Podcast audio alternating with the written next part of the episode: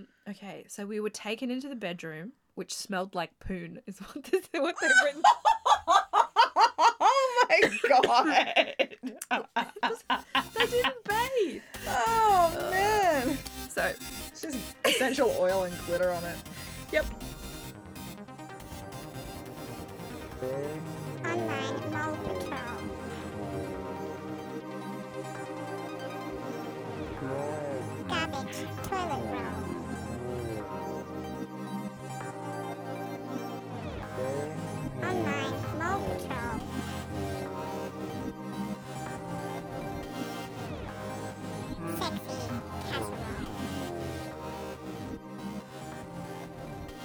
We start, we acknowledge the traditional owners of the land on which we are recording and pay respect to the elders past and present of the Yuggera and Turrbal people. Sovereignty was never ceded. And this is Online Mole Patrol, ready for a stroll down internet memory lane with me, Hacklock. I'm a visual artist and long term, chronically online older millennial. And I'm Brionel Butts, actually a pile of rags with some lipstick on. Um, and today, okay, I'm going to be telling you about the Final Fantasy House. Oh, oh, all right. Um, you'd mentioned this thing. I had no idea what it was. Okay. I suppose that this gives. Yeah, I didn't know it was Final Fantasy, but you know, Hi, Hacklock here. Just jumping in to give a trigger warning on this episode. This story does mention a suicide attempt, also abuse, both physical and emotional. If those seems like things that uh, could be very upsetting for you, then you might want to tread carefully with this one. If you just want to skip the story altogether and head to the bracket battle and onward, then jump ahead to about an hour 20. Thanks. Do you did you play Final Fantasy 7? I didn't play any Final Fantasy. No Final Fantasies. Not not a not a sausage, not a scarab. Do you know much about them? Uh, they seem pretty. Yes. Okay. So That's what I got. Final Fantasy VII was a real breakthrough to the Western market with the Final Fantasy games. Okay. and um, it kind of it sold really really well it did really well it was a bit of a phenomenon i guess in gaming What Um, year was this? To come oh out? good question hang on i I'm did just trying to figure out what I was doing. Was probably playing that Micro Machines game where you're a tiny car in the house. 1997 1997. Yeah. Uh, in year six, bro. you were a baby and i was in grade uh 10 you fuck so much older than you um so yeah i played it i really enjoyed it i was hooked on it um it was a good game it was a sweet. good game Alright. and like for the time the graphics were very very good when you look at it now you're like that's it but it was very good for the time and Yep. the system of gameplay was different to a lot that had come before for me anyway Yep. um, so it was a bit of a milestone, and it, I guess, became something that was emulated a lot with JRPGs going forward, um, and RPGs for a while in general. Anyway, so Final Fantasy VII, I'll give you a bit of a summary of the game Okay. uh, because yeah, it's kind of important, I guess. So, all right, it's hard to summarize because the plot is quite complex, but uh, it is a post-industrial, anti-corporation sci-fi kind of game. Okay, I remember haircuts. Yes. Oh, yes. Some very anime sharp haircuts in this. Okay, sweet.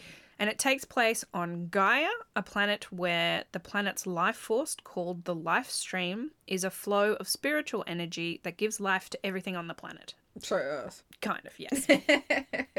During the game, the planet's life stream is being drained for energy by the Shinra Electric Company. Oh, sorry, Electric Power Company, which is like this world dominating mega corporation. Okay. And Shinra's actions are weakening the planet because it's draining the life force from the planet. So still basically Earth. Yeah. Okay, sweet. and it's thres- threatening the existence of the planet itself and all life by taking the life stream out of circulation. Just like Earth. and you play as Cloud Strife, who is hired by an eco terrorist group called Avalanche to stop Shinra and let the planet recover. Sounds hot. And initially, he's kind of apathetic to the cause. He's just in it for the money. Yeah, he's Oh, like a he's a um, what do they call a Um, Is he just like a hired gun? yeah, he's like military. What's Soldier of fortune. he sort of fights for personal gain, for for money, um, and also for a promise that he made to a childhood friend, Tifa. Mm, So Cloud eventually joins forces with many others to save the planet, which is sh- threatened by Shinra, and also Cloud's nemesis, Sephiroth. And after a while, he discovers a reason to fight for the cause other than his own. Uh, fight for a cause other than his own. So, like, he goes from, like, just fighting for money as a mercenary. That's the word I was trying to think of. Um, to try to save the planet and the other people He's been radicalized. basically. He becomes a big green lefty. There's a whole bunch of different characters which will be important in this story. I will make a little map, a little guide to the different Final Fantasy VII characters. So I've told you about the main one, Cloud. We're not actually going to be talking about Cloud or Sephiroth, the other main big dude, in this at all. But Good context. Good this context. focuses around Final Fantasy VII and its characters. Okay. So this is a story about when fandom goes very, very wrong, like wrong enough that I'm going to be talking about a small scale cult, but not any less nasty because it's small. Okay. so I originally heard about this story through Tumblr, but it is a pre-Tumblr story. This is stuff that happened um, and was being talked about online sort of live journal geocities era like 1990 like 2002 I'm just like a little bit too young for live journal. I miss live journal, Yes. but I've got friends who are live journal people. So I got my info today from a Vice article, a Down the Rabbit Hole episode, some archived something awful threads, and most importantly, a website set up by one of the people who was involved in this Shid. um, as like a, a cataloging of people's experiences and a warning to people about what had gone on. There was also live journal posts, forums, like lots of different things. So I will post them in our show notes. Sweet. Uh, it's also hard to verify a lot of this because of deleted blogs, deleted posts. Things happening in real life are not online, so it's not documented. Yeah. So there's lots of recountings, like first person recountings. It's it's hard to to corroborate, We're but talking about pre Tumblr. It's not like anybody's live tweeting this shit. no, and like you know, not everyone had a camera. Um, not everyone had a phone. Like it's uh, it was a long time ago, technology wise. Do you remember like your first grainiest nudes taken on like? A hundred percent. They looked like- better because they were a bit grainier. Yeah, totally. you like took them on some potato. Yeah, it's like 320 by 240 pixel, whatever. But there is some corroboration. There is evidence from different places that fits together. Um, accounts from multiple sources. Like we know chunks of this are real, and people in this are real. So we're just going to assume for today that all of it is real. Yeah. But it's the internet, so there's always a chance Who knows? that it's bullshit. Yeah. But chunks of it are definitely real. So, so we can listen to the story because it's a interesting, terrible story. Okay. Uh, and like all the stories I tell in here, we aren't journalists. We're just telling the stories with the resources that we've got because we're big online nerds. I'm so far from it, jealous, my lord. We're definitely making mistakes, I'm sure. So, I'm just a gossip. yeah, pretty much. And I hope you guys like listening to gossip. It's a long story, and so it's going to be a two-parter. Like I know immediately that it's going to be a two-parter. alright, good, because I got work tomorrow. I've split it into two. so this is the first section. So I'm going to give our first person who is giving this account a pseudonym. I'm going to call them Jack. They're the person who ran the website that I mentioned where Okay. they were chronicling everything. Yep. So that's a pseudonym, but we're calling them Jack for today. Okay. So they were running a fan site dedicated to Cloud and Zack from Final Fantasy. Okay. Cloud, the main character, Zack, a minor character, important to the storyline, but only ever seen in flashbacks. And Ta- while, uh, Tails, as is to Sonic. yeah, All right. pretty much, but mm, as if uh, Tails had died before Sonic started. Whoa. Yep. So, um, Jack is contacted by someone calling themselves Hojo, and Professor Hojo is a major villain character in the game. And Hojo is running a fan site about Hojo the character, Uh, and they refer to Jack a writer by the character name Zack. You know, he's he's running a site about Zack. Um, so Hojo calls themselves Hojo, and they're referring to like they're role playing. Okay. Okay. All right. Um, and since Hojo was going by a character name and seemingly role playing, Jack isn't bothered by being called Zack, and he kind of role plays along. All right. Um, after a while, they sort of, you know, have got a bit of a conversation going, and uh, they share links between their two websites and with other fan sites because this was in the days of web rings.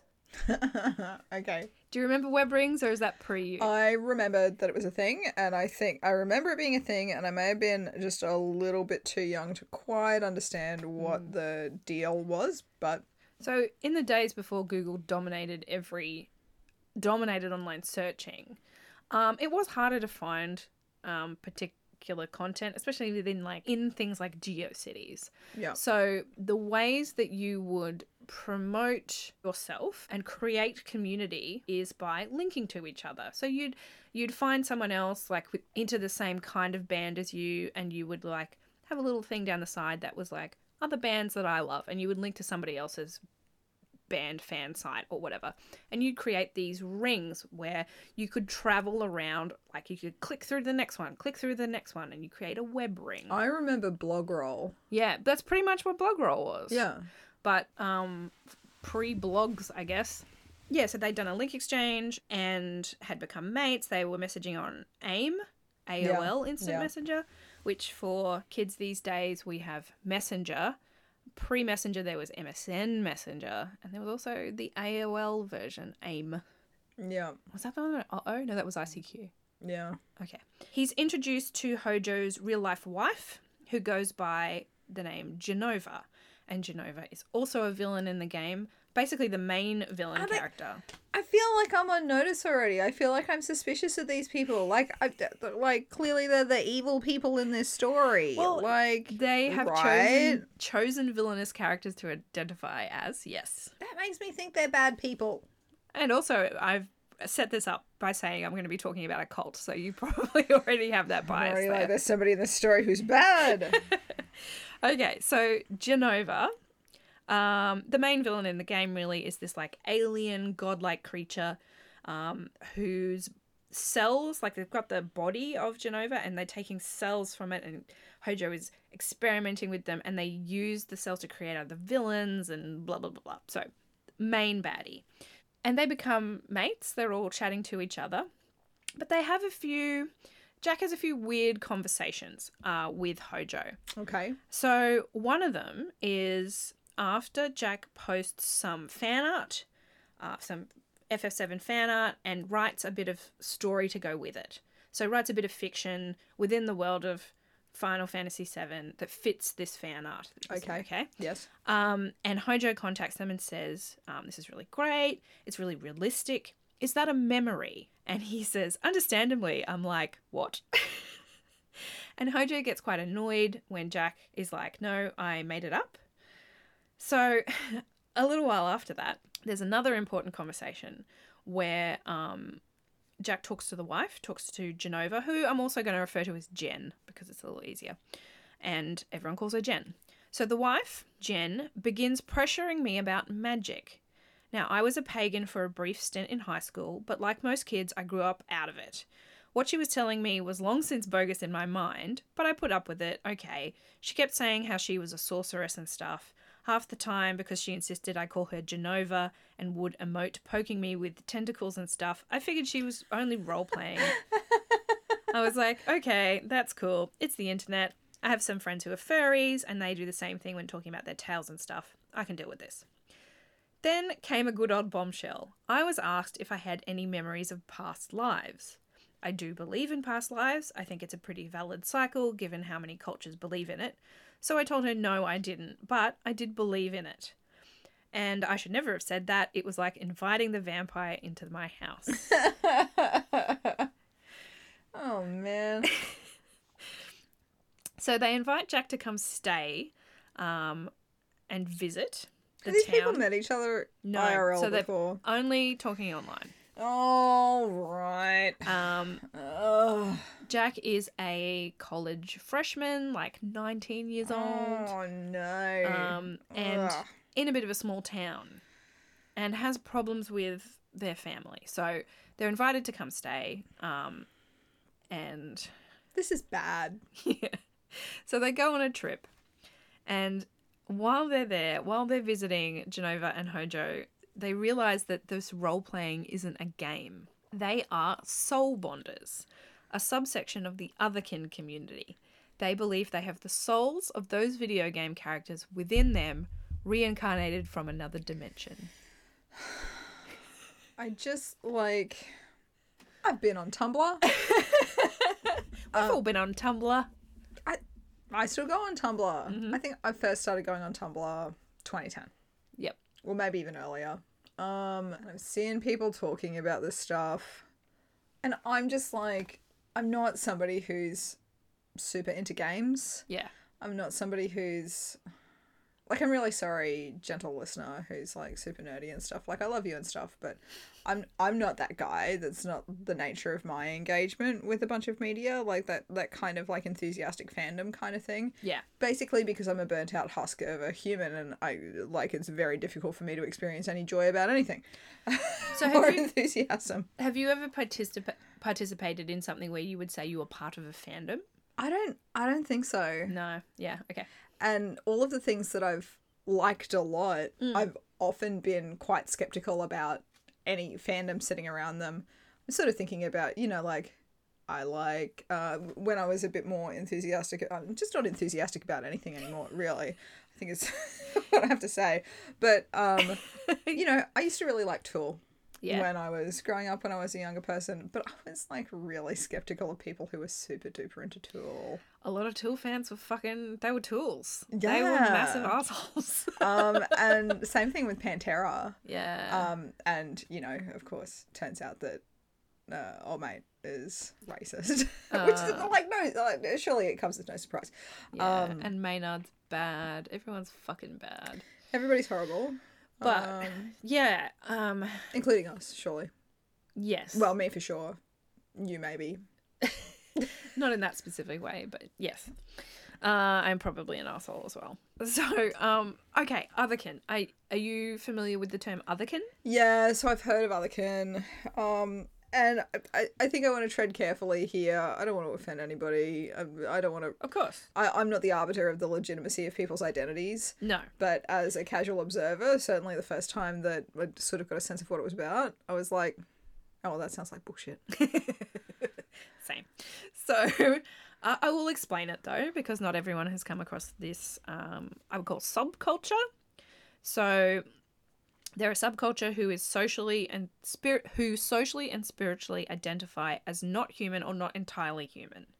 They predominantly identify as mythical creatures like angels, demons, fairies, elves, and aliens. And the subculture grew out of the elven online communities of the early to mid 1990s. So the term came about, apparently, uh, because of the elf community, which referred to themselves as elvenkind, and then other people who were involved who identify as other types of beings. They started referring to them as other kind, and then that became other kin, and because kin has its own meaning, like that kind of stuck. Yeah. And then the elven kind started referring to themselves as other kin as well Okay. because they were other to regular people. So the oldest internet resource for otherkin is the Elfinkind Digest, a mailing list started in 1990 by a student at the University of Kentucky for elves and interested observers.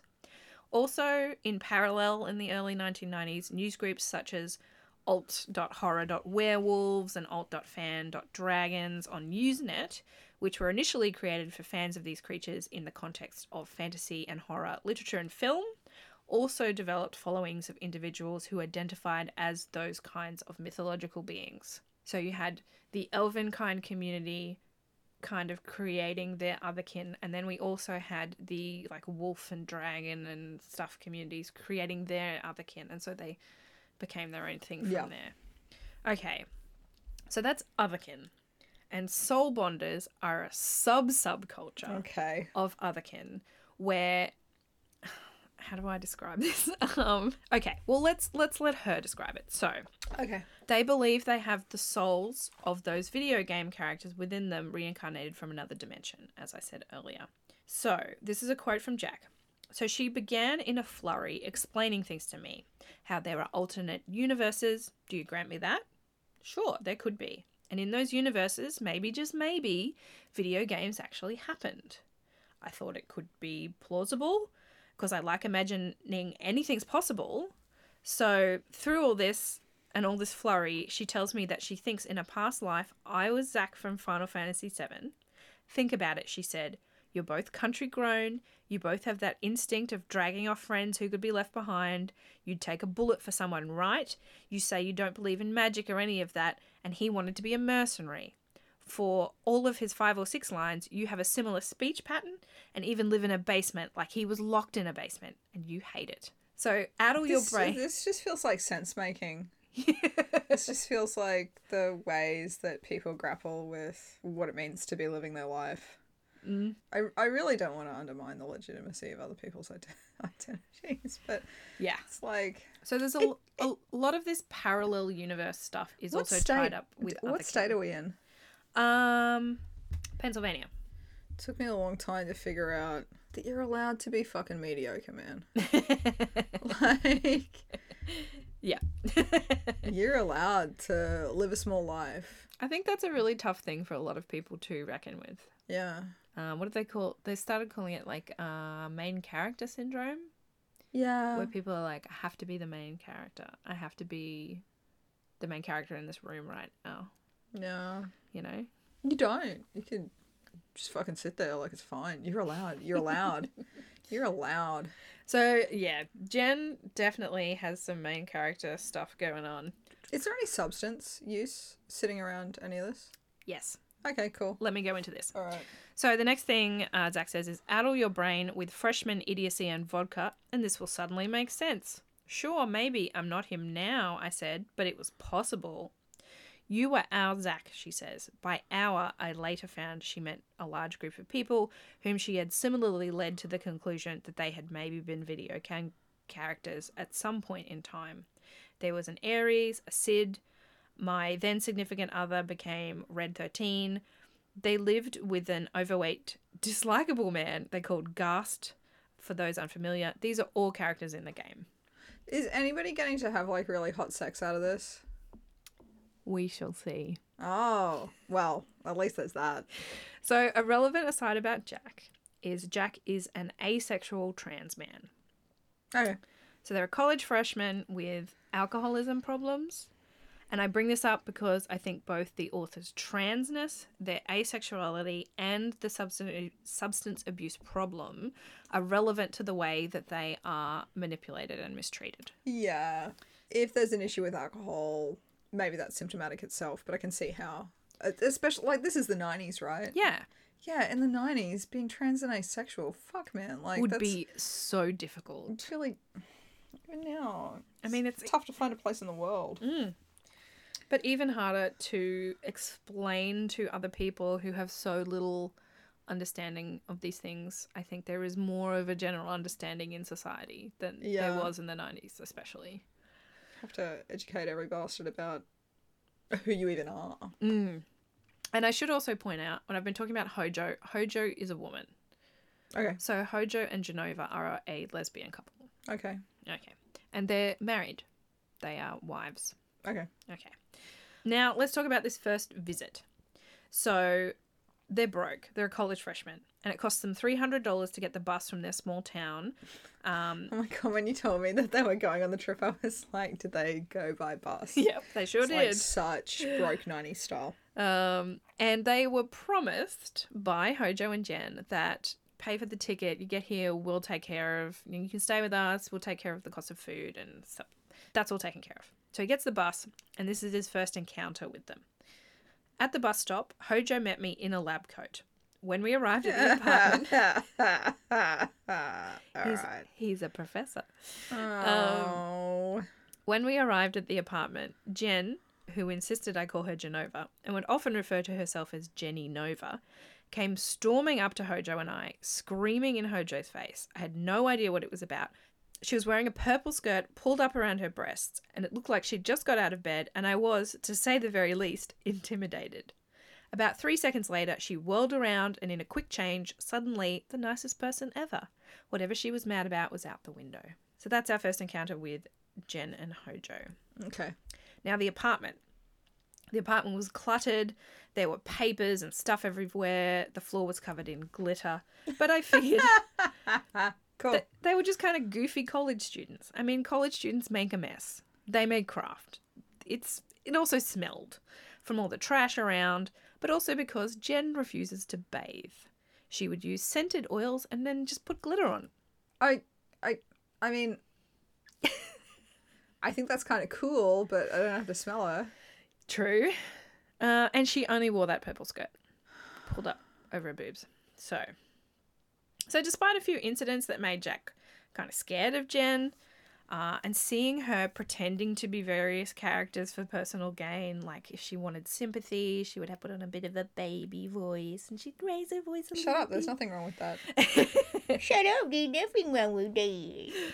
So apart from her being baby sometimes, Baby. they had a pretty good time on this trip. Okay, and sweet. They just figured these are some kooky people who want friends, they want to role play online. That's fine. So over the summer it's 2002.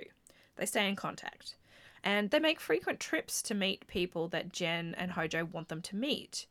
There are three permanent residents of the house this couple, and the guy that they decided was Gast. But lots of others came and went. Many were soul bonders too, and Jen bestowed Final Fantasy VII characters on each person who came into their orbit because she believed she had multiple souls within her Okay. and she could pass them on to people. right. Ooh. Mm. So- Bag up. On those trips, Jen would regularly ask for money from Jack for food, and they felt obligated to give it, like they were being allowed to stay in this person's house and in their presence or whatever. So they would hand over money. And there were also a bunch of incidences where Jen tried to get them more in touch with their soul bonded characters. And this is where she gets really culty. Okay. This is a good one. Pantomimed magic battles. Basically LARPing. Okay. So she would swing around a stick or a sword to music and feign injury when Hojo threw stuff at her after making some goofy hand movements. Hojo would do the same when Jen would thrust her staff forward or something. They tried to get me to do it, but I can't act. I can't pretend I'm doing magic because I'm not that out of it. Eventually, Jen dragged me onto my feet, and it was something like a karaoke. I kept laughing at both myself and the fact that I could do some sort of dumb list, limp wrist movement, and Jen would throw herself to the floor panting. Afterwards, they kept telling me, See, Jack, you can use magic! And I just kept laughing. I knew what they were doing. I was not that out of it. But I was ready to keep humoring them because it wasn't hurting anyone. Maybe if I was really high. Yeah. You just kind of you just go along with it, right? Like I feel like it's the kind of thing that you would be like, "All right, fine. There's no point in trying to shut this down." I've, I'm You're having a good time. I'm sure that I've had at least one stay at somebody's house that was some sort of a shade of this. Mm-hmm. And it's like you're a guest, and the person means well, and Yeah. who are you to judge? Want to be polite in somebody else's home? Of course. You want to pretend that you can have magic and you can make people fly across the room. uh, well, it's not exactly what happened. I, I just, you know, I know, I know what it is to be polite and uncomfortable in another person's home. Yeah. you know, I think all women do. okay, so another one is they did past life regression hypnosis, where they would lay on the ground and listen to the Final Fantasy soundtrack and try to remember their past has the lives. craft come out? yeah, surely it has. sure. It was 1996. Um. Okay, so we were taken into the bedroom, which smelled like poon. Is what this, what they've written. oh my god! they didn't bathe. oh man! So It's just essential oil and glitter on it. Yep. We were taken into their bedroom, which smelled like poon, and made to lie on the floor. Jen put on loop an MP3 of The Nightmare is Just Beginning, which I now realize is hilariously appropriate. It's the song that plays when you unlock Vincent's character in Final Fantasy VII. And this one happened when they had the person there that they had assigned as Vincent. Oh, God. so one time, oh, this is nasty. One time, Jen and Hojo locked Jack in a soundproof glass room um, underneath one of the college's like uh, music buildings. Okay. So there's this soundproof room. They locked Jack in there. Okay, and he says, because they wanted to see me remember being Zack. I panicked, but not because I fucking thought I was in a video game mansion. After banging on the door and jerking the handle and freaking out, I was finally left out and I was shaking. I was not pleased with them the rest of the day. Nasty. This is making me think of I don't know if this is like this for everybody, but when you're young and it's like you have poorer boundaries and standards, and so you just keep on hanging out with people who maybe dick you around a little bit. Yeah, Yeah. yeah, and I want to be like, because you want Jack, friends, honey, no, you can. There's better friends for you to have. Just go home. Well, see, I think they were a bit isolated. Yeah, Yeah. yeah, yeah.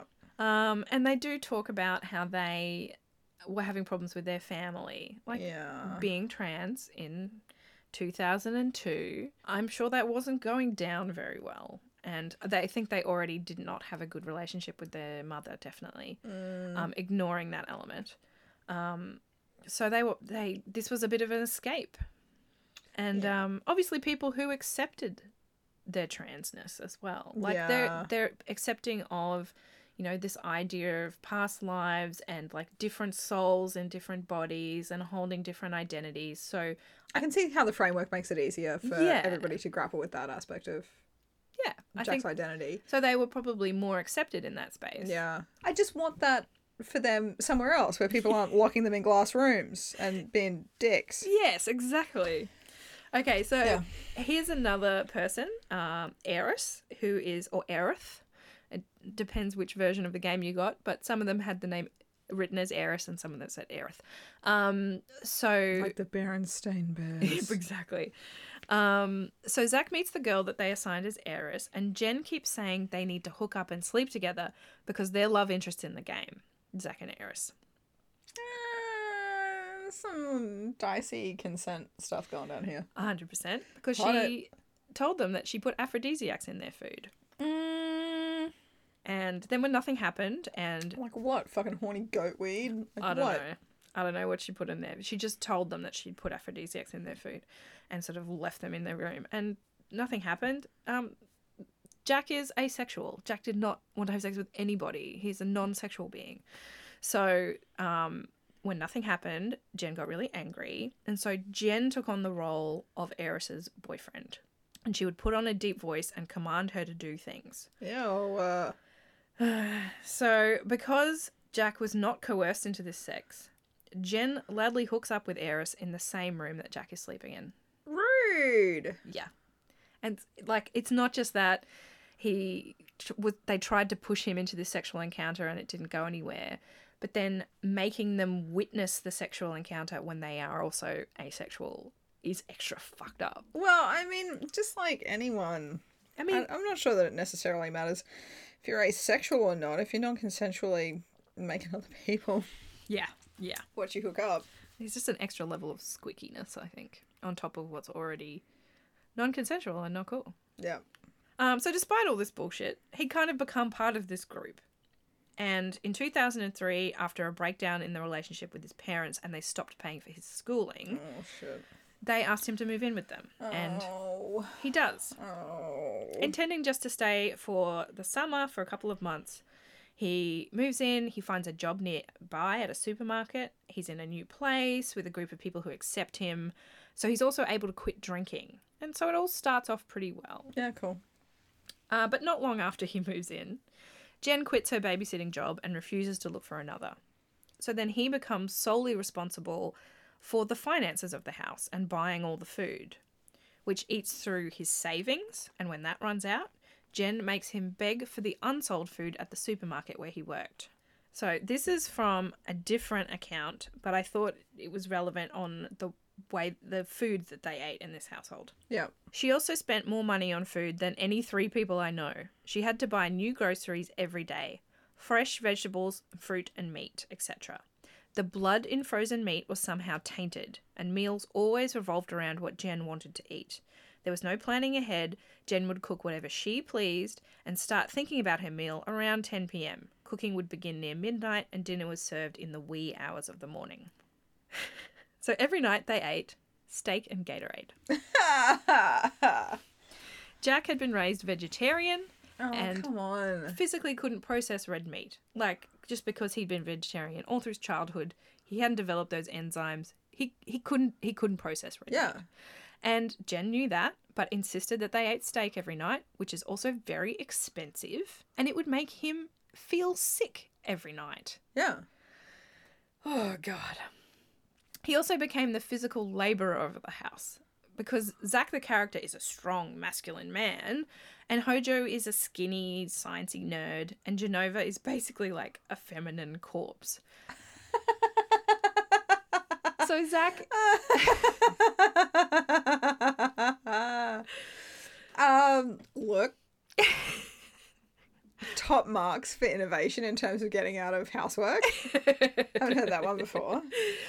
So they get Zack or Zack to carry all the groceries, also to fix and move any furniture that needed to be moved, anything physical, they got him to do it. Also, the internet access in the house was basically just Jen's computer. Zack had a computer, but because Jen was always connected, um, and this was 2002, Yeah. Zack never got any online time. So she controlled when Zack got access, and when he does, Jen watches over his shoulder. So he's never able to post freely without her watching what he's typing and who he's talking to. So he can't post about needing help and needing an escape because his outside communication is always monitored. She also listens in on his phone calls, doesn't let him call home. He says, When I talk to people online, she would always hang over my shoulder and ask who they were. Then she would write down their screen name and go talk to them on her computer later. Oh, Good. This is how she got hold of Melon and Maya and God knows how many other people. So that became a way of recruiting as well. Ew. Jen also monitored the comings and goings in the house. You had to tell her where you were going when you left, and there wasn't a spare key, so you could only get back in if they were home and awake. And there were times when Zack was just left locked outside and would have to go like dumpster diving. This is a fucking nightmare. Yes, this is a hell house. She would also wake him up in the middle of the night to do stupid tasks, like getting things for magical ris- rituals and looking for fairy rings and and just basically sleep deprivation. Yeah. Very culty. Very culty. Um, Jen and Hojo would also scream and fight constantly, switching between loud physical abuse to loud makeup sex. so the place stank of Jen's oils and BO and her never washed and always worn purple skirt. Also, the sex smells and the trash because no one cleaned anything or took out rubbish except sometimes guests. He says it was like a miasma of filth with sparkle, sunshine, fairy, artificial sugar scent sprayed over it. It made me sick and it was so hot outside. Ew. This is, oh God, this is so awful. I'm just thinking about the awful smell in your living space all the time. It being really hot and miserable outside. Having to eat food that made you feel sick. Not getting enough sleep. Um, having to do all this physical work. Having to go to work every day, but not getting enough food as well yeah. limited contact with the outside world. It's just like such an assault on his physical like body and also his mental state. Like It's absolutely very culty. very culty. Did I ever tell you about me and Landmark Forum? No. Um, so some time ago, um, I'm living on my own and I get this call really late, like middle of the night, and um, I'm super high when I get this call. Yeah. And it's this person who is like a friend of a friend. I've never met them in real life. I'm just friends with them online. And they're calling me to tell me about the Landmark Forum and how they've done it and they've got like so much out of it. This is classic MLM. Yeah, right. Yeah. And um and they were saying that they thought that maybe I would be interested in doing it. And I'm yeah, I'm quite high and so you know all of those receptors in your brain that are perceiving profundity and I'm like, "Oh my god. This is meant to be. Oh, I've been feeling like there's been something around the corner for me and maybe this is it." So I give them my credit card details over the phone No. to pay this deposit to do the landmark forum. And um, I get off the phone with them and I go like, oh, wait a second. Is this the personal development course where you do it and then at the end you kill yourself? and so I started Googling and went down the rabbit hole. And uh, like, lucky, no. Yeah. Uh, the one where you kill yourself was the turning point, not landmark. Um, but so I, I'm starting to read all of the stuff about Landmark Forum. And so people are laying out their criticisms to do with it and a lot of the focus was on some some similar kinds of things that it starts really early and finishes really late that people can't get enough sleep that they're tired that you have to bring your own food and oftentimes mm. people underestimate how much food they need to get through the day. They won't really let you get up and go to the bathroom when you really want to was stuff that people were saying. That is not that okay. the day is incredibly structured and there's a lot of pressure on you to keep on participating and so yeah like maybe all of those things tend to weaken your resolve and then of course there's like criticisms about the fact that once you kind of get suckered in then you're doing a lot of unpaid work for them Of as a volunteer so I got out of it because, like, I read all of this stuff. I was like, I gotta get out. Um, am I just gonna walk away from the deposit? But then they sent me these documents about preparing for your landmark forum, and um, it said that you shouldn't go ahead and do the program if you're on meds. How convenient. And I was on meds, so I just told them, and um, I was really happy that they gave me my money back. I wonder why that was a disqualifier. I have to wonder whether or not they wanted to avoid the perception of preying on people who are mentally ill, Ah, and that the way for them to filter that out would be to not engage with people who Um, were Yeah. medicated. Okay. Yeah. It's an instant filter, I guess. Yeah. All right. Well, these guys had no filter. Um. Anyway, so Landmark Forum with BO. yes, and glitter. Because I never attended the Landmark Forum, I also can't speak to the level of queerness. Very important. Like Uh, people may- should have like a rating, a star rating, a queerness star rating for all of their events. If it was super queer, maybe maybe like I should go. That's my kind of cult. Ah.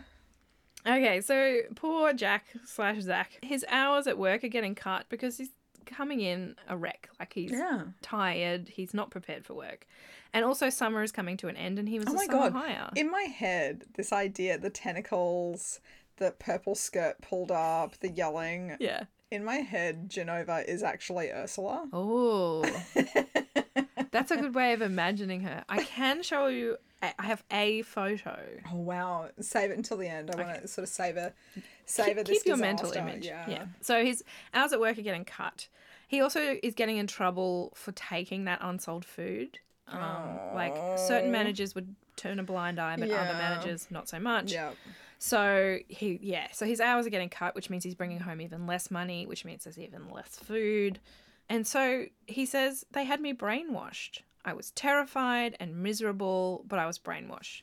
And I know this because Jen had a fight with Aeris at one point. I don't even know what it was over. I think Aeris woke up to what Jen was doing and wanted out. And Jen was on about how she had been betrayed, how they were so united. But this time I began to read a few horror stories.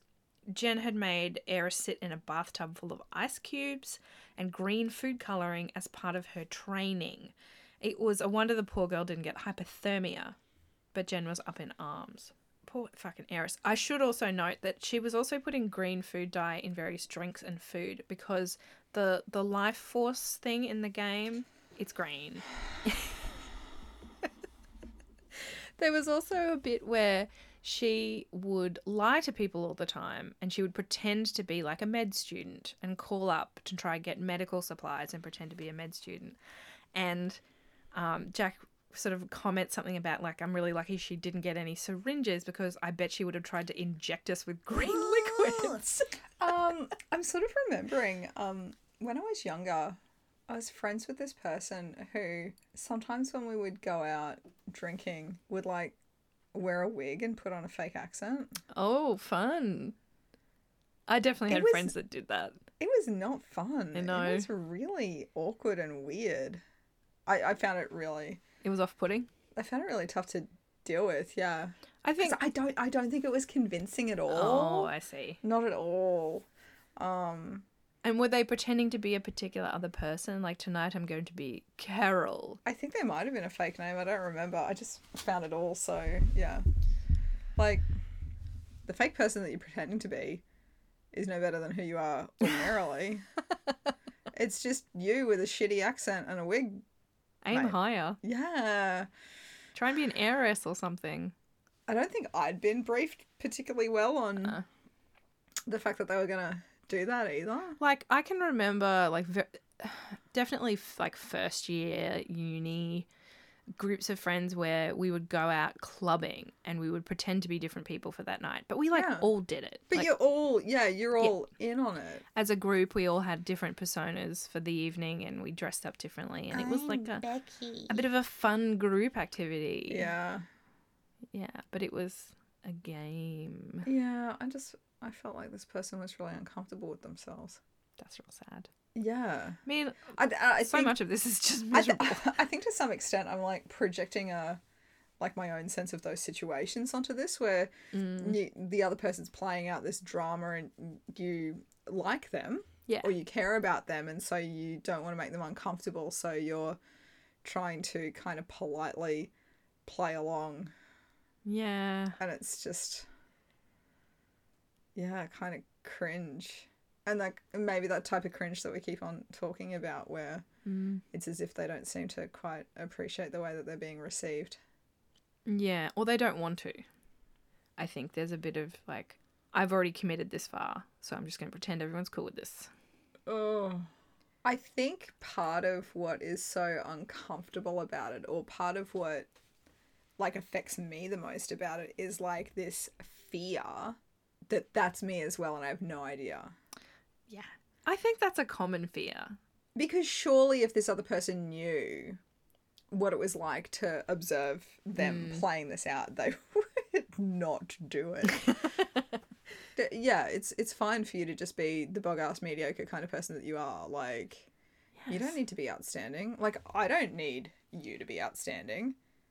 I, mean, just am naturally. yeah, That's well, fine. I mean, like, I'm not talking about you, obviously, because you're incredible.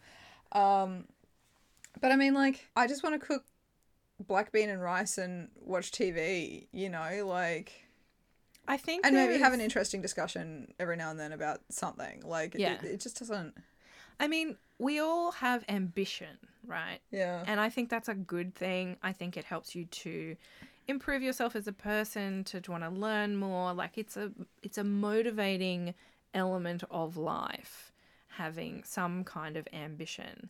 But I think sometimes that can get confused with accepting your place in the world. That sounds really shitty. I'm trying to think like oh like maybe I'm coming at some of these issues from a place of relative privilege because I finished the degree yeah. and I got the professional job, like the things that the world tells you you need to, the, some of the sorts of things that the world tells you that you need to do to feel okay about yourself.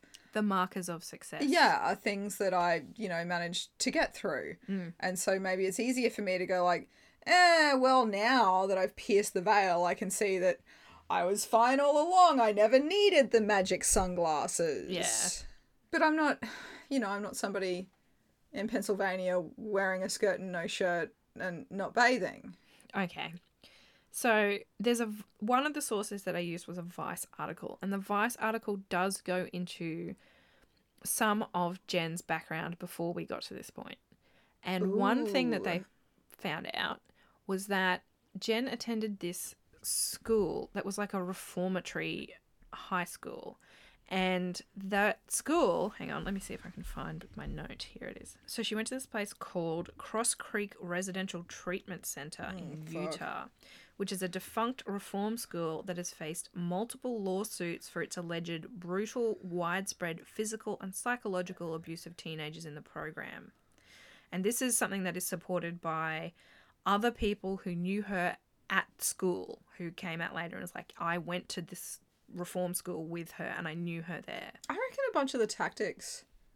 I I think I don't know. I I th- I don't know a great deal about those kinds of programs or schools. Yeah. But I'm willing to bet that there's a bit of crossover in the way that they deal with those young people in order to keep them in line. And to- because surely a big part of the thing is like breaking their spirit, right? Yeah, I'm sure. To make them more compliant.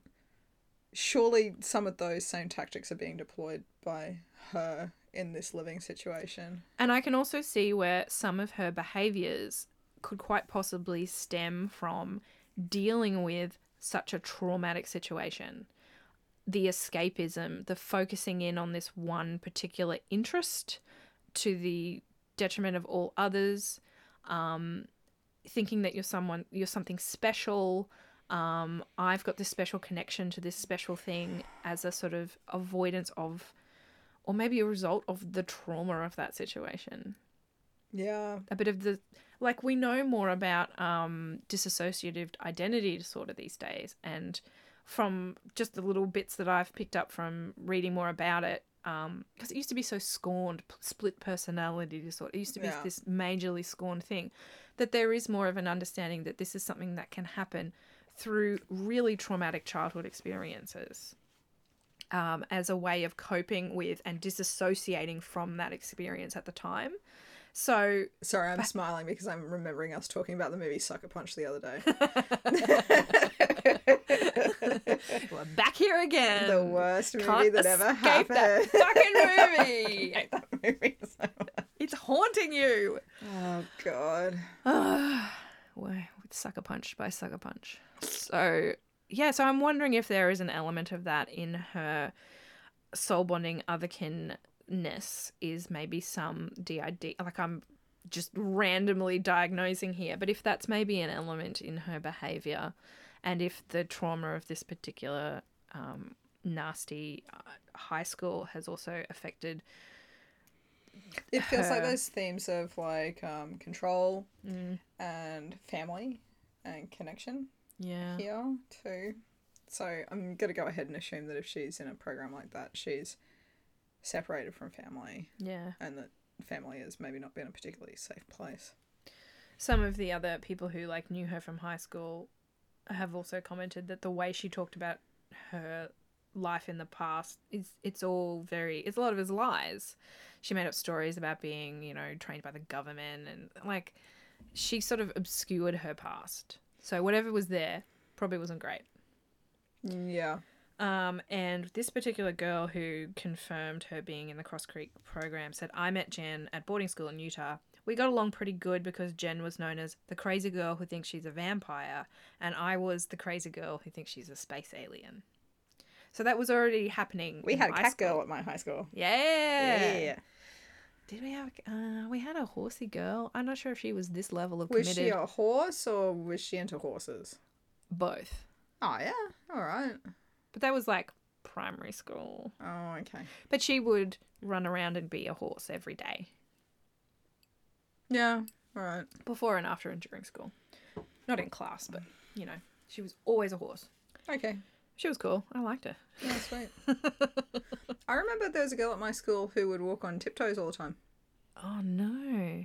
Because she wanted them to be like ballerina like, or because she had something wrong with her feet. She said it was sexy. Oh, I see. We were like in grade two. Oh, okay. Um, but she ended up shifting to a school um, nearby, a different school, and um, I became friends with somebody who had gone to that school when we were teenagers. And I was told that she actually had to undergo a procedure to because her calves had shortened. She couldn't. She'd been walking on tiptoe for so long that she couldn't. I've got a I've got a friend who has that issue. But looking back now, I wonder whether or not that was a problem the whole time. Oh, and so she was like covering for it by saying, "It's She was- sexy. I'm doing it on purpose." She was more comfortable moving that way because of the shortened calves. yeah, like maybe she started off with um short calves. Hmm. Yeah. Sexy. You never know.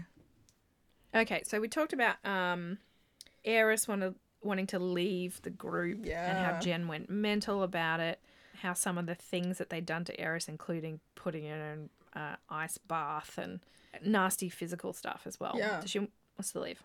By this point, Jack is is fully brainwashed, and he just his defenses are all down. He's worn down, and he just obeys Jen. He joins in on the hate against Aeris because he's kind of lost his own will. And at one, to- He's one just too tired. yeah, he's exhausted. And he's he's starving. Yeah. at one point, Aeris calls and she wants to get back her stuff. And this kind of sets Jen off and she pretends to slash her wrists and like uses this as a way to manipulate everyone more against Aeris. So Aeris calls one evening when Hojo and I were at the used bookstore stealing books. Yes, that poor. And said she wanted some of her things back that she had left at the apartment, and Jen exploded. She called Hojo's cell phone in tears, screaming that she was going to kill herself, and I believed it. Then they jump in a taxi, they call other people and tell them to get there. And Jen, who had been screaming she had slit I just had this moment of like panic about how big a deal it must have been for them as poor people Mm. to pay for a taxi in 2002. Yes. right. Yes. It would have cost a fortune. Oh my god. So, um, Jen, who had been screaming that she slid her wrists when they arrived, was sitting in the middle of the floor, and Cid was draping damp cloths on her wrists. I woke up for a second and knew that this was all bullshit. I had a problem with self injury, so I know very well the side of a deep cut and the side of a light cut. I know knife wounds well, and Jen had scratched herself, horizontally on the wrists. Maybe it had been with a safety pin or a butcher knife. It was not any kind of suicide attempt. At the most, it would sting. But I was still mad at Aeris because I was supposed to be mad at her. I wrote her nasty emails. I joined them in bashing her. I ignored her when she came to pick up her stuff, even though she obviously wanted to still be friends with me. Hmm. Oh, very sad. So the stank of the house reached a peak, and the whole time Jen had blamed I'm the thinking smell. about like the summer and how mm. hot it is and how smelly it is. all that trash. When's the real estate doing an inspection? Well, this is the thing. So hey, She blames the smell. She the whole time that he's been living there, she blames the smell on the previous tenants, and it couldn't possibly be anything that she and Hojo were doing. Like this is the problem with the house. So she blames the smell on the tenants, and um, demands that the landlord give them a new place to live, what? what? Which apparently they do. What? What? What? They were like, "This place is too shitty. We shouldn't have to live within it. Give us somewhere new." So the landlord Does probably the landlord have like a block of units? He must have multiple properties. Okay. So he sets them up in a new place, which is tiny though. It's a one bedroom apartment. No. No. yep. No. So now there's no escape. There's no escape for Jack when there's violence happening or loud sex. There's nowhere for him to go. so Or as a, loud violent sex. well, both they're alternate, are all three. and the stink. There's nowhere to go Oh, because the stink, funnily enough, follows them to the new apartment. Oh, that's so weird. So he ends up doing all the moving in work for the new place. No. All the packing, all the moving of furniture. No. Jen was having a tantrum and doing some magic or something, and Hojo just Hojo just kind of fucked off and wasn't around at the time. So he had to do all the work, and it was a really hot day, and he's trudging backwards and forwards. That Gast guy is still around, and he helped a bit, but he doesn't sound like he was as capable physically or mentally to Yeah. help them out that much. Um, so he's real resentful of this. And then, as a moving in gift, Hojo takes them on a bit of a shopping trip for new stuff, which makes Jack kind of snap out of it a bit. It means this whole time that he was broke, that he was begging and starving and providing for the house, Hojo had money. Is anyone else working?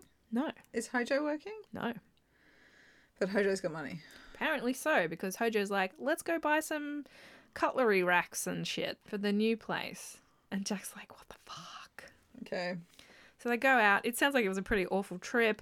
There's a big, um, they have a big fight. Like Hojo and uh, Jenova have this big fight publicly. They have a really nasty like taxi ride home. That's really awkward. They're like screaming at each other. It's just, ugh. Um, Are people still going to uni through this? no. Okay. So he dropped out. He like his parents weren't paying for him to go to college anymore. Yeah. um, which is why he ended up moving in with these guys and then working at the supermarket. Yeah. So he's not studying anymore. And the others, it seems like they just weren't studying, Okay. um, but they'd happen to live in a college town or on college campus or whatever. So he has one friend in the group who still kind of has a foot in reality, the one they had assigned to be called who, to be the character Cid, and he Cid sounds like he was a bit of a dick. Um, but he also was kind of more realistic and he was sort of a bit separate from them. He would come in and leave and he had his own place with his own mates that were sort of separate to all of this. And he kind of wanted to reach out to Cid about how awful his situation was, but he was also really worried that he would side with Jen. Who can I trust? Yeah, can I really trust this guy? And then what finally puts him over the edge and makes him leave was a pair of shoes. All right. the straw that breaks the camel's back is a pair of shoes. So there was an awful rainstorm, and it was bad enough that it cuts power to his work, so he's sent home early. And being broke means he can't get a bus. He's he does. I think he had a car at some point, but it was dead.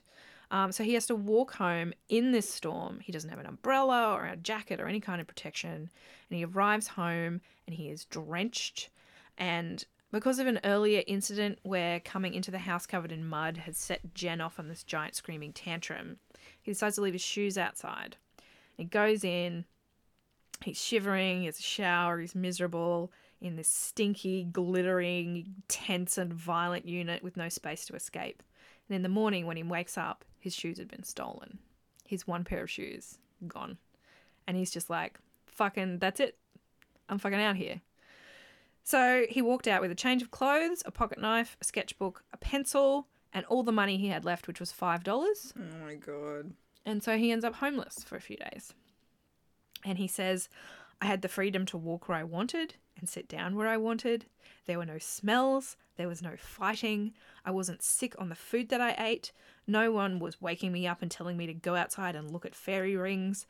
I swear to you, I would much rather be homeless than live with people like them ever again. The threat of homelessness does not phase me because I have seen something worse. Wow. So, because he'd been living broke for a really long time, he had a few, like, he knew where the cheapest items of food were in town Yeah. that he could get. Yeah. get.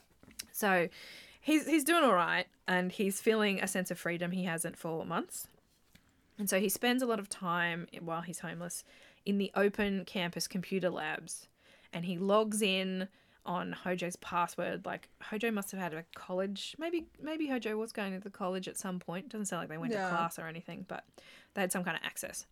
Um, he gets a new AIM AOL Messenger name and he hides from them. He adds back all his old friends and starts telling them one by one what had happened, and they are all horrified. Uh, he manages to get some credit on his phone and he calls his mum and has a terrible, unhelpful conversation. He's like, I can't turn to her. So then he ends up IMing Cid and he's terrified that he's going to get dragged back to the house to the point that he's shaking.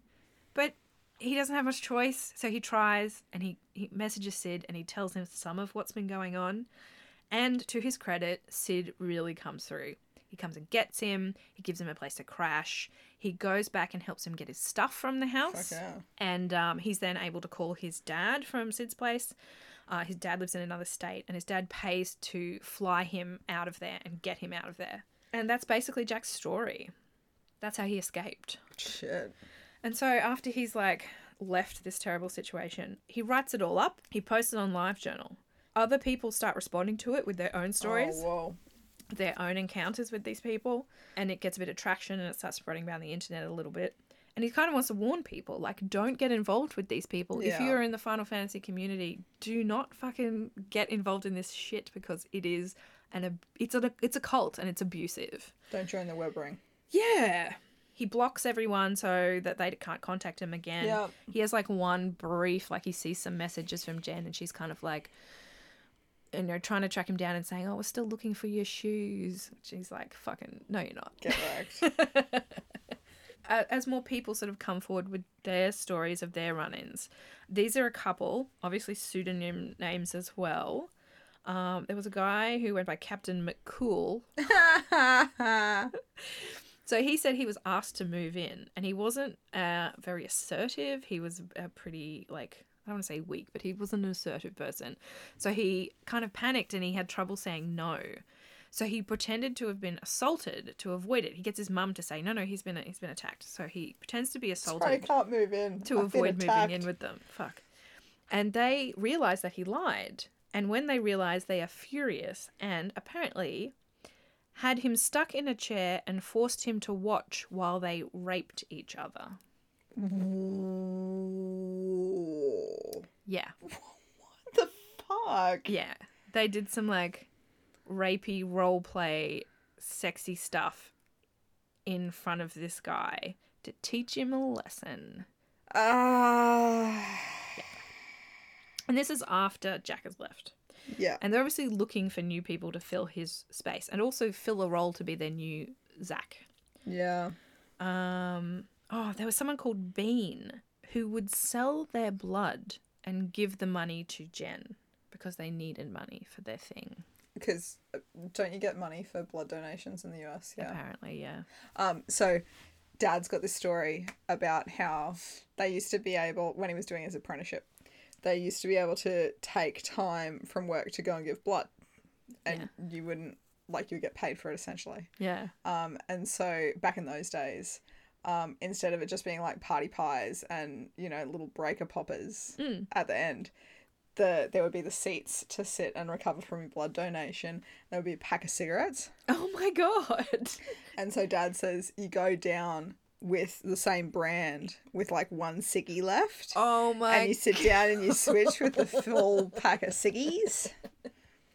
That's so scummy. So no no it. money, but ciggies. Free ciggies. They're very expensive. Well, these days they are. Probably not back then. True. nice one, Dad. Uh, I'm into it. Good on you, Uh. Dad. Take them for all they're worth. Yeah, bloody Red Cross. So the story was picked up with revulsion and fascination by like 4chan and something awful and spread widely. So more accounts sort of came in, like that more people got in contact with Jack and told them their stories and their stories of things that had happened after he'd left. And so that's where he's documented that all on that website to warn people to stay away. Like there's so much, so I'm I I'm just sticking to Jack's story here. But there's Okay. a couple of things that I wasn't able to fit in. Was one of them was I did manage to fit in actually was the the story about the the reform school. Yeah. And the other one was that so Jen and Hojo are a lesbian couple, but this whole time Jen insisted she was straight because Hojo was soul bonded with Hojo, a male mad scientist character from the mm-hmm. game. So when she's sleeping with Hojo, she's sleeping with a man. yeah.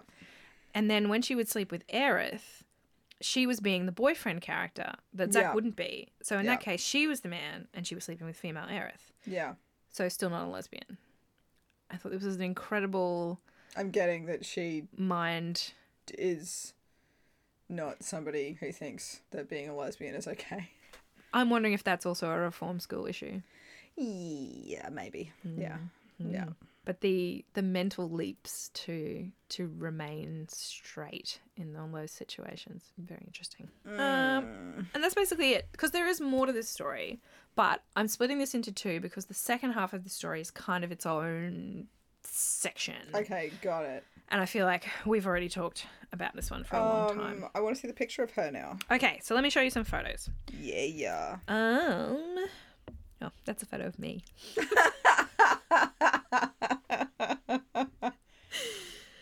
uh, Put it in the show notes. Okay, so the thing that is getting to me the most here is that they look like a normal person. they look like a very normal person. Just a brunette with some glasses on. Just a regular girl, Pretty young, yeah. but wearing a lab coat. I think there was something about the power differentials in the story that was making me imagine. Them looking more grotesque. Um, no, just maybe like imagining Jack as a 19 year old and imagining the rest as maybe like I think they're a little bit older five than to, five to 10 years older. Yeah, Yeah. but that person doesn't it's seem probably that much older. maybe two or three years older. Yeah. Here is one of the photos from inside the house. Could be worse, could be better. Mm-hmm. So it's just kind of trashy. It's not, Just clean it, guys. yeah. Come on. But there also is like, there's not really any storage. Yeah. There's no real furniture. Don't really own anything. I mean, that Mountain Dew bottle, just throw it out. yeah. Yeah. A lot of it's just rubbish. Oh, here's a bathroom picture. All right. You know, I think we've all seen hoarders now, so none of this stuff looks all that bad in yeah, comparison. I've, I've been in grosser places than that. But I, I mean, I don't think that it's the case that I've lived in mm. grosser places than that. True. Oh my god, I missed this one when I was looking at his site. It's a biography Jen wrote about herself. Oh, no. Do you want me to read it? Yes. Okay. I keep reading the entries on my friends list, and everyone has normal seeming lives. I almost don't want to write about mine because it, well, seems so stupid and unbelievable and weird. Well, I'm so kooky. I'm so kooky. I'm a quirky girl. I don't know what to say anymore. I mean, I don't talk about this normally, and LJ is supposed to be a place to vent, but I'm self conscious even here. Hi, my name is Jen, and I help rehabilitate vampires and assist in spiritual awakenings. I also take care of metaphysical emergencies, and oh yeah, I do exorcisms and banishings too. I'm quite versed in ancient ritual, and I often use my own blood to seal spells. I'm not Catholic, but I'm not Wiccan. God talks to me and tells me that the end of the world is at hand. She says I'm married to Metatron, and yes, I'm the physical embodiment of the angel Uriel. what's Metatron? Metatron is the voice of God, isn't it? All right. And yes, I'm the physical embodiment of the angel Uriel.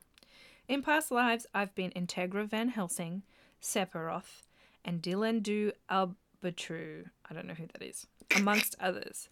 And I've been to many therapists, but they all keep telling me I'm okay. Aside from Catholic priests wanting to exorcise my house and my husband, things are pretty normal, unless you count having 20 some kids live in the mental realm that my husband and I share as not normal.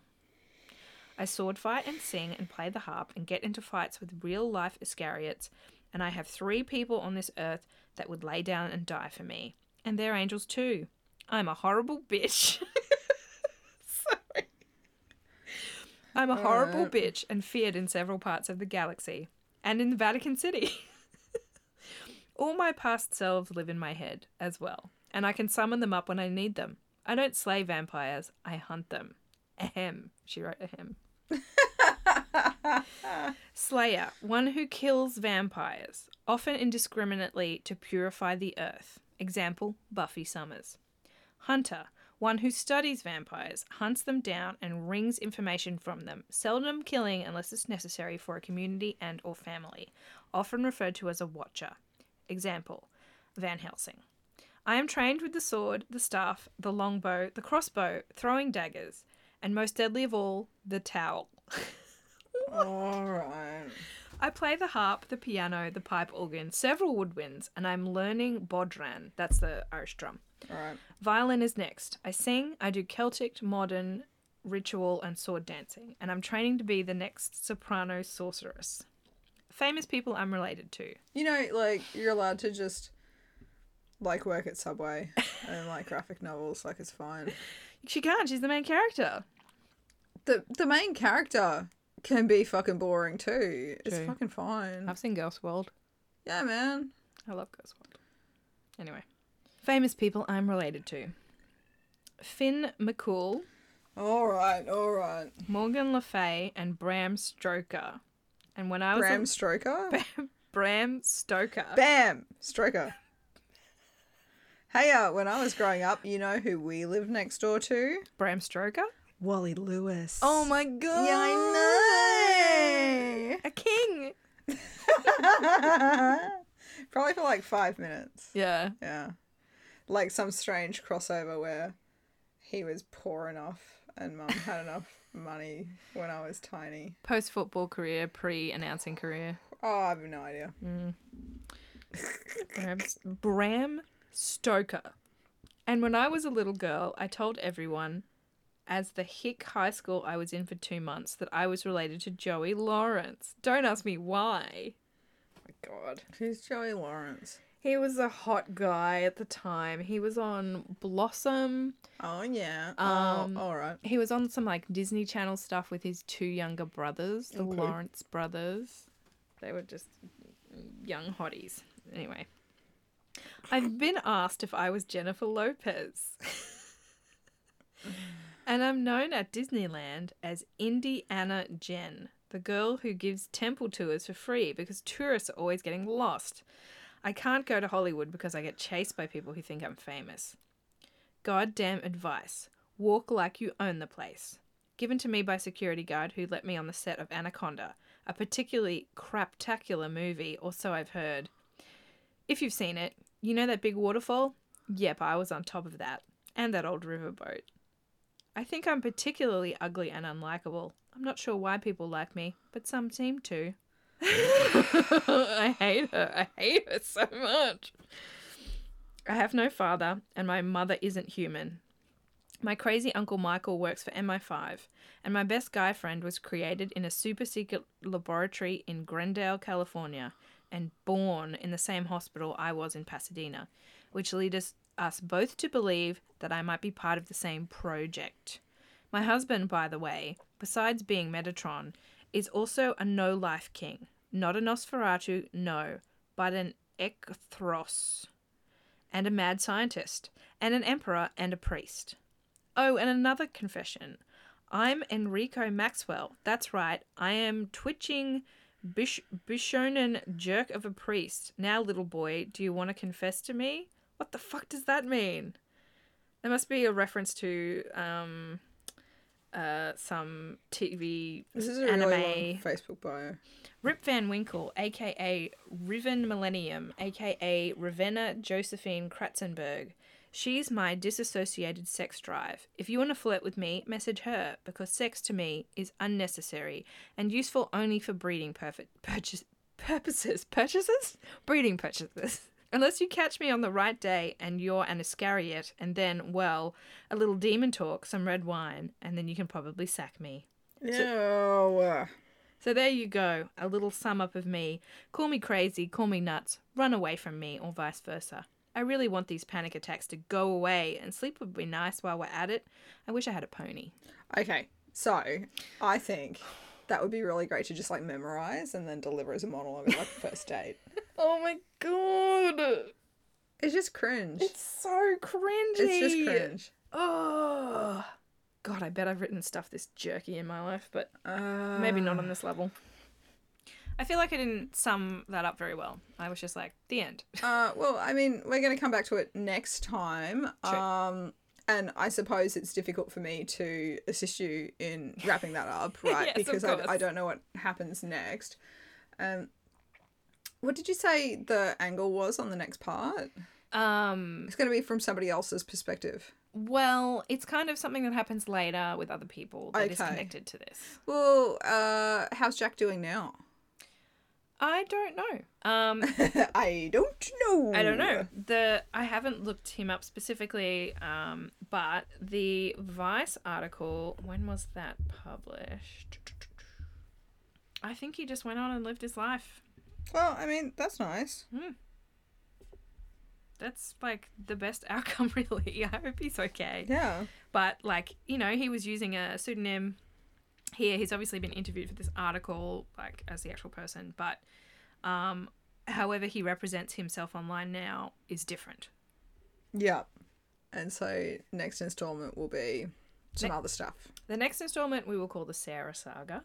And um, do you want to do that next week, or do you want to have a turn and then I'll Yeah, no, totally. Okay. Yeah. Okay. So the Alright. next one will be the continuation, the Sarah Saga. Okay, so it's time for our bracket battle. Shall we battle? Let's battle. Let's shall. What are we battling tonight? Uh, well, I thought that in the name of science and truth, um, we should determine which is the best flavour of continental pasta at the supermarket. Okay. So Okay. we cook them all up in your mum's kitchen, Yep. which is also your dad's kitchen. Yep. Yep.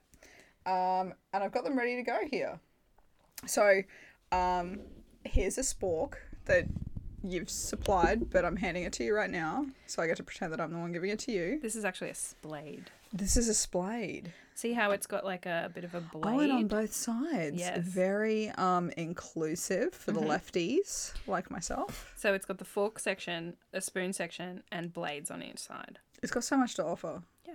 Yeah. It's I'm the into it. ultimate utensil. All right. So, Hacklock in post here. This turned out to be a really long process, and uh, rather than giving you half an hour of listening to us chewing and opening containers and making wet mouth sounds, I've um, cut it down and I've set it to music and made an audio montage. So strap in now for a montage of our pasta experience. a number of different people were really disappointed that there wasn't a broader taste test in relation to the Canton bracket battle. So this is really like a do over. They were sort of wondering about whether or not there was supposed to be a connection to the online. Oh, yeah, terms of the with our bracket battle. battles. Yeah, narratively speaking. No. I mean, some of them I have been. Yeah, for sure. For me, the meaning that it holds for me is like the the strength of my connection to the lowbrow. I've definitely eaten a lot of shit food in front of the internet. It does not look like they give you any interesting descriptions of the flavors themselves. Included the baseline MSG that's required in The order natural for MSG. maximum flavor, and they haven't put any additional MSG because I hope so because MSG is obviously delicious. It is delicious. Yeah. I think we gotta do two by two. We gotta verse them. These are fucking boring, aren't they? Yeah, right. Flavor to feel good about. Fart noise. They know their audience does not give a shit, and they're just No. going to tear it open, vaguely look at the instructions, and that's it. Yeah. It's dull as shit. And if you are somebody who's into the sound of the eating, just like sling us an email and we'll send it across to you. You know, like. Hacklock is making such a face. Not into it. I'm grabbing the Alfredo garlic and herb. And I'm grabbing the aged cheddar, parmesan, and chives. stench. The noise. That's what good pussy sounds like. There's some wet ass pasta. Yeah, it's like nothing. Maybe it's that we did the microwave directions rather than the stovetop. Hello, taste. May or may not be aware that I'm something like a pescatarian, and I will break veggie for compelling cultural experiences, and this counts. Got a loser pile over here. I've got the winner pile because Right, great. I'm a winner baby. Yeah. Well, that at least has a flavour. So I've got like a big fat penne. yeah, I do. Tomato, parmesan, and basil. Flavour is also minimal. She's into it. Eyes roll back in her head. Yeah, I'm not into it. Okay. Oh, it's so No, I disappointing. Yeah. I hope Mr. Continental doesn't listen to this. I used to think this shit was delicious when I was a kid. I've come a long way, baby. I used to really like this one. I'm not holding out hope for any of these to be particularly good. Maybe this will get better. So next up, it's better than the fucking tomato one. This really is like the worst example of white people food, hey? yeah, 100%. like, it's an affront to the Italians. That's what I'm thinking. it's an affront to good taste in general. It's Aussie as fuck. Yeah. Alfredo. Afraid no. Arikate, mate. It's the power of the little ear. Yeah, I'm, in, I'm into this one. Not abject. Would eat again. Is this good audio content? I don't know. I feel like we're really addressing the big questions. what about mac and cheese versus four cheese? Whoa! Is that what too a- much cheese? What a pairing. Can't even taste one cheese. Fuck. Really? It's like clag glue. Oh. One thing I note is that I feel like I can actually taste the spinach. Yes. This good content. No! I'm so disappointed. I What thought this was going to be a winner. The cat has entered the room.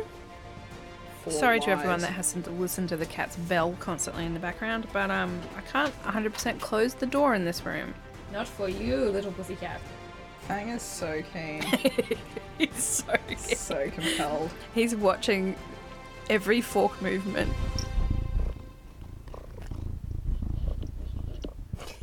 Cheddar, parmesan, mozzarella, blue vein.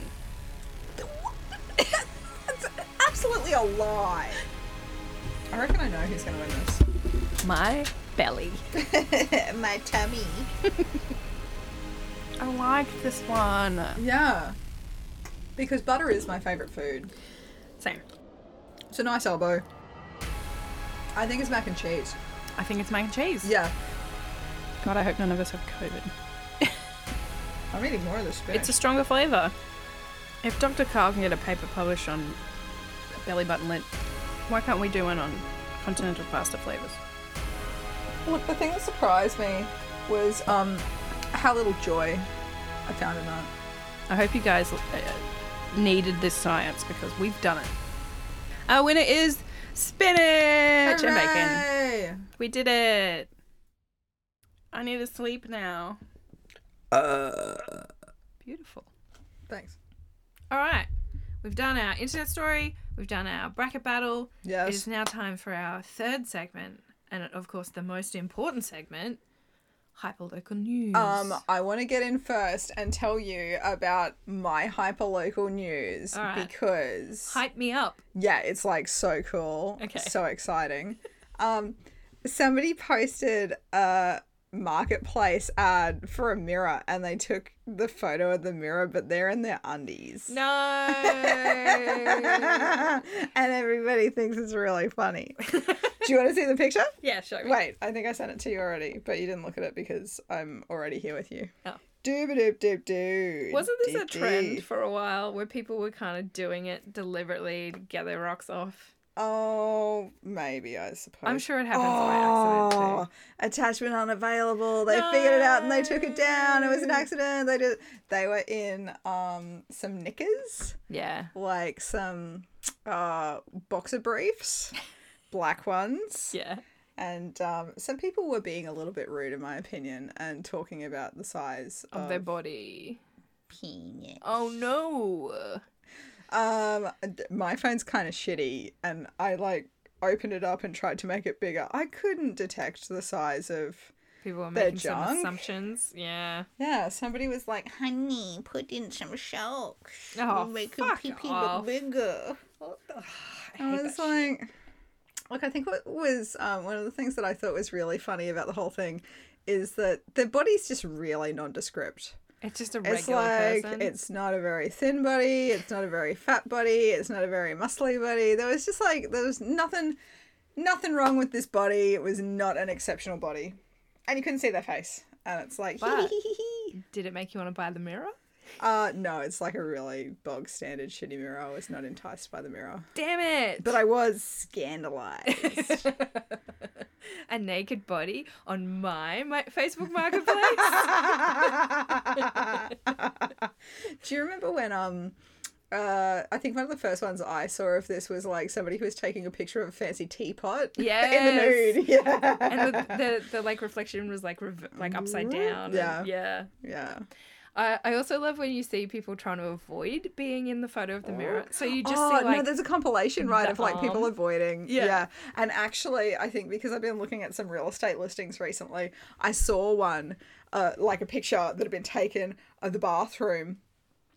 And it was like it was taken by a vampire. Like when I was looking at it, I was like, "There's no way that somebody could have taken that picture." maybe it was 3D rendered. Oh my god! What? I reckon some of those pictures Wizardry. they just like dump some 3D rendered furniture into a space. Oh, they sure do. Yeah, yeah. Yeah, I've seen it. I bet they've done it with mirrors a lot. Uh, you can tell from the pixels. I've seen one or two of those in my time. I've done a Photoshop. okay, so here's Anyway. some controversial, terrible news. Sarina Russo has raised concerns about the $2 billion waterfront Brisbane project that may affect views from her multi million dollar luxury apartment. Can we please just like I know that I've already promised myself that I'll never sing in this podcast, but I really want to sing the Sarina Russo song. Please go ahead. How to get that job? How to get that job? Ha ha ha ha ha ha ha ha. Fucking hate it. I hate her. I hate those places. They are a scam. Oh man. They're just a drain on Um, everyone. I went for a drive with okay affordable real estate dreams. Mm-hmm. Live and die in Ipswich, right? I've got like a friend who was like, "Let's all move to Ipswich. It'll be great." So I wanted to seriously consider this as an option, and so a friend and I drove out there, Mhm. and we were driving around, and we did like a lap of the city, and I was like, "We there's so many employment service providers." Yes. And so I was like telling my friend um, which ones were the most and least evil in my estimation. yeah. But I don't think Sarina Russo made an appearance on that trip. Lucky. God, she's. Uh, Anyway, so she's got a. I'm pretty sure there's no property rights in a view. oh, probably not. But she wants might the have been at some point. council to get tougher on the developer behind it. Oh, Apparently, Whoa, whoa, whoa, she's whoa, whoa, swinging a big jobbo dicko around and saying, I've made too many fart noises. I want to today. see the water, and these people are going to stop me seeing the water, and I'm rich, and I should be able to see You know the what you can water." do, Sarina Russo? What? You can sell up and buy something different. Yeah. How to get that view? I'm not here to say that I'm on the side of the developer. No. I'm here to say that I'm not on the side of Sarina Russo. One of the options in Am I the Asshole is You're both assholes. yeah, everyone's Yeah. an asshole here. Everyone's enough. Do you think she So- did a press release about that? To alert everybody to how unhappy she is? Absolutely. Do you think how much money do you have to have before you put out a press release every time you're upset about something? I mean, I already do. um, I'm currently listening to the audiobook because I can't read stuff out of work hours anymore. So I'm currently listening to the audiobook of um, Megan Phelps Roper. Um, Ex Westboro Baptist. yeah, Church. exactly. I had a bit of a giggle at um she was talking about how Gramps had a fax machine and would like literally cut paste media releases to send out every time he had to be in his bonnet about something or other Oh wow. and they'd already been so you know objectionable that people paid attention when he would do that Amazing. maybe that could be a dream that i have for myself like every time i get up like cranky about something i'm like Oh, I'm gonna do a press um, release. People used to write letters to the editor about things that pissed them off. Newspaper, and you get a letter to the editor, and they'd be like, you know, those potholes in the street. Somebody should do something about Main that. Street's still all cracked and broken. um, when I was in, I'm pretty sure it was year nine, our English teacher said that if you wrote a letter to the editor and it got published, you would get an A, Whoa. no matter what else. And I was like, yeah, great idea. Just do that and then get an A. And I, of course, didn't do it. and the one person who did it Yeah. was the person who, and I'm going to name them, Andrew Hutchinson. He was the one person in the class who would have got like an A plus anyway. Yeah. Um, that'd be right. Really nice guy, um, pretty funny, Mm. super brain. He's like obviously a doctor now. Yeah. But I'm sure he also enjoyed perhaps getting in print. I don't know. Or I the can't, I can't remember what letter to print. the editor was, but it's just really said something to me about follow through, which I never actually followed through on. Right. So you're like, this was an easy pass and I still didn't fucking do it. Yeah. I feel like I do that a lot. but this podcast, look at us. Look at the follow through. Look at us. We're doing it. We Living did it. large. I have one more story, which Tell me. is that bush turkeys are attacking backyard chickens and it is illegal to stop them. Yeah, don't you write anything in your neighborhood group about how you're going to fuck up the turkey or people will come for you. I'm not saying this because I would ever go for a turkey, but I've seen this stuff go down. Yeah. I love a turkey. I like having a neighborhood turkey. I relate to animals that are nuisances.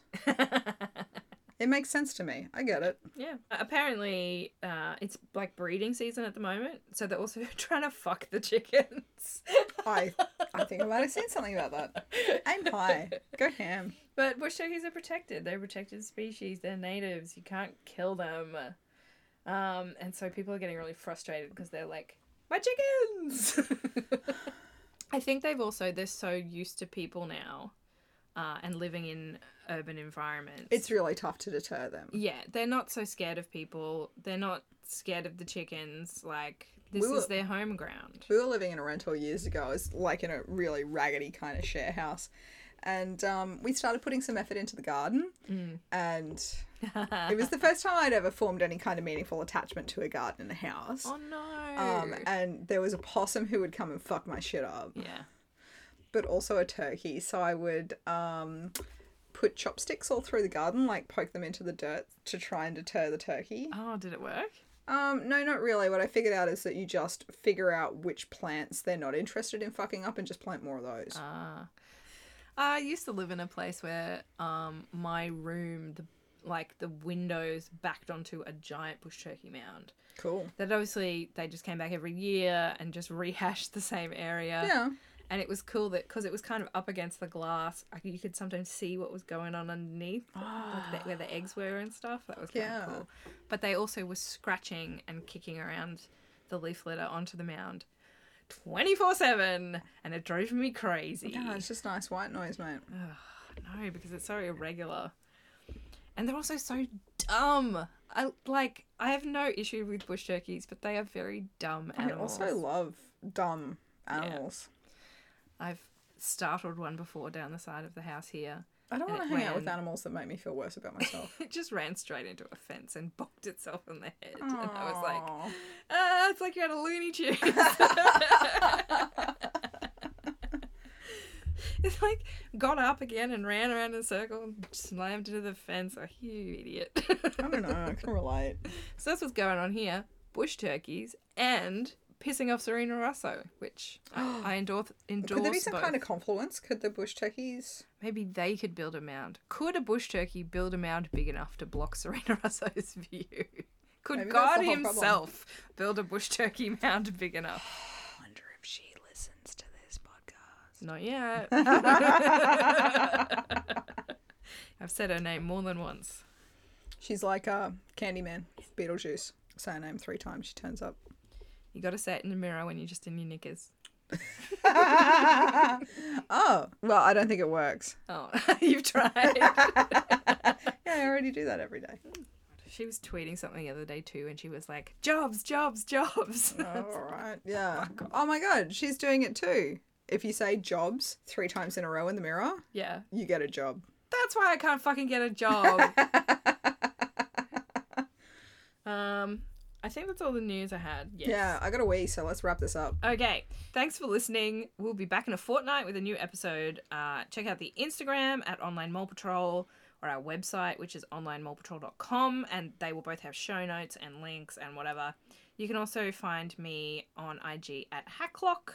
You can't find Bry. You aren't allowed. Oh, well, I mean, you could try it and post anything. Um, if you like the show, tell your mates. Neither of us have a big online platform, so we're going to need your word of mouth to help us find the kind of listeners who enjoy this crap. and uh, I honestly can't wait for the next installment. Sarah Saga. The end.